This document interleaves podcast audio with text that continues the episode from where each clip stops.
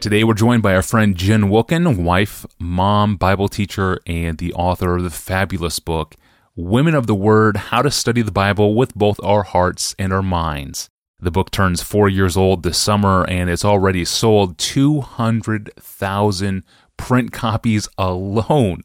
Incredible. A whole forest has died for good cause. Jen, besides clear cutting an entire forest, what did you set out to do with uh, with this book? When I set out to write Women of the Word, first of all, I, I, never even thought I would become an author. I was just head down teaching the Bible in the local church. And this was the method that I had come to identify as being helpful for women over the years. I was not even familiar with the observation, interpretation, application method that existed.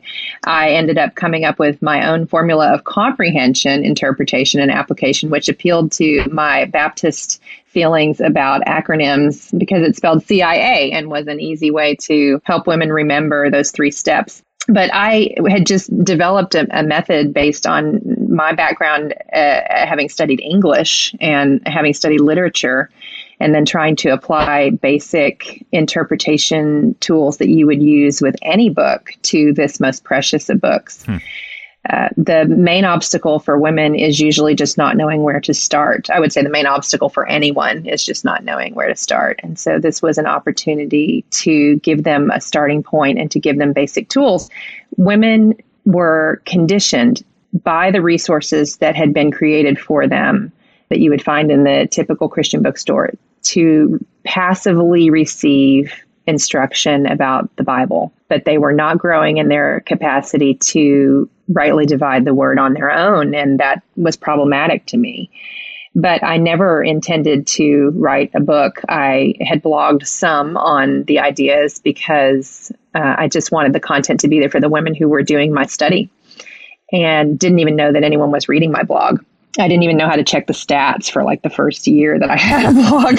and so, which is kind of good because I think I would have panicked if I had known yeah. that, that people were reading it. So I got a call one day from a publisher saying, Would you want to write a book? And so I did. And I thought I could pawn it off on a few of my family members and could use it in my Bible study and it ended up being read by a lot of people, which is pretty exciting because when I started talking about Bible literacy, I perceived it was a problem that was pervasive in the environments I had had exposure to, and I suspected it was a larger problem. But I would say I got confirmation on that once the book came out. And um, so it feels pretty gratifying to think, hey, we could actually make a dent in this. People can perceive their need and they can perceive that there's a way forward you know, who knows 10 years from now or 20 years from now, what might be the fruit of that. Amen. Well, you, you've made a dent for sure at 200,000 print copies sold already. So, four years out now, what has been the most surprising reader response to, to the book? Um, people saying, I've been in the church my whole life and no one has told me how to do this. Hmm. Uh, I had heard that from from women, but I did not think I would get that email several times a week. So I just began to realize that when we talk about Christian discipleship, we have had a blind spot around this. We have thought that the sermon was enough to teach people the Bible, or we have assumed that they already had basic Bible literacy, and neither of these assumptions was accurate. I think we can trace some of the problem to the death of Sunday school in many church environments. And Sunday school is not a sacred cow, but having dedicated learning environments, the way I, I usually say it is uh, active dedicated learning environments. So environments where we say our primary stated purpose is learning versus community or, or something secondary and then we we guard them as places for active learning. So in other words the teacher doesn't do all the work the student is going to work as well.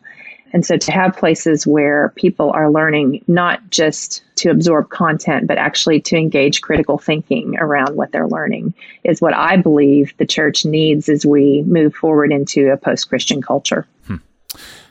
Yeah, speaking of trends, uh, you've been teaching the Bible for many years. Uh, inside the church, are you encouraged at Bible trends that you see or concerned? Or uh, what, what do you see? I'm encouraged by a trend that others find to be alarming, which is that people are leaving the church. And that sounds terrible. That sounds unchristian. Uh, I don't believe that the church of God shrinks, uh, and uh, and uh, and so I think what we're seeing is a, a, revelation of who the church truly is, and that those who remain are going to be more committed to owning their faith than previous generations.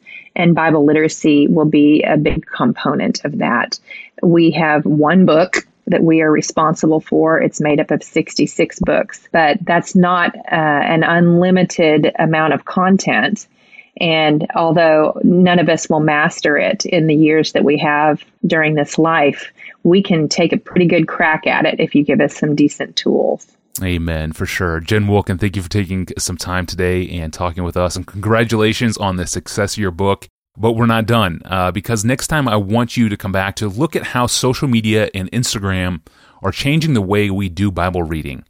We'll do that with Jen Wilkin when we return on Friday.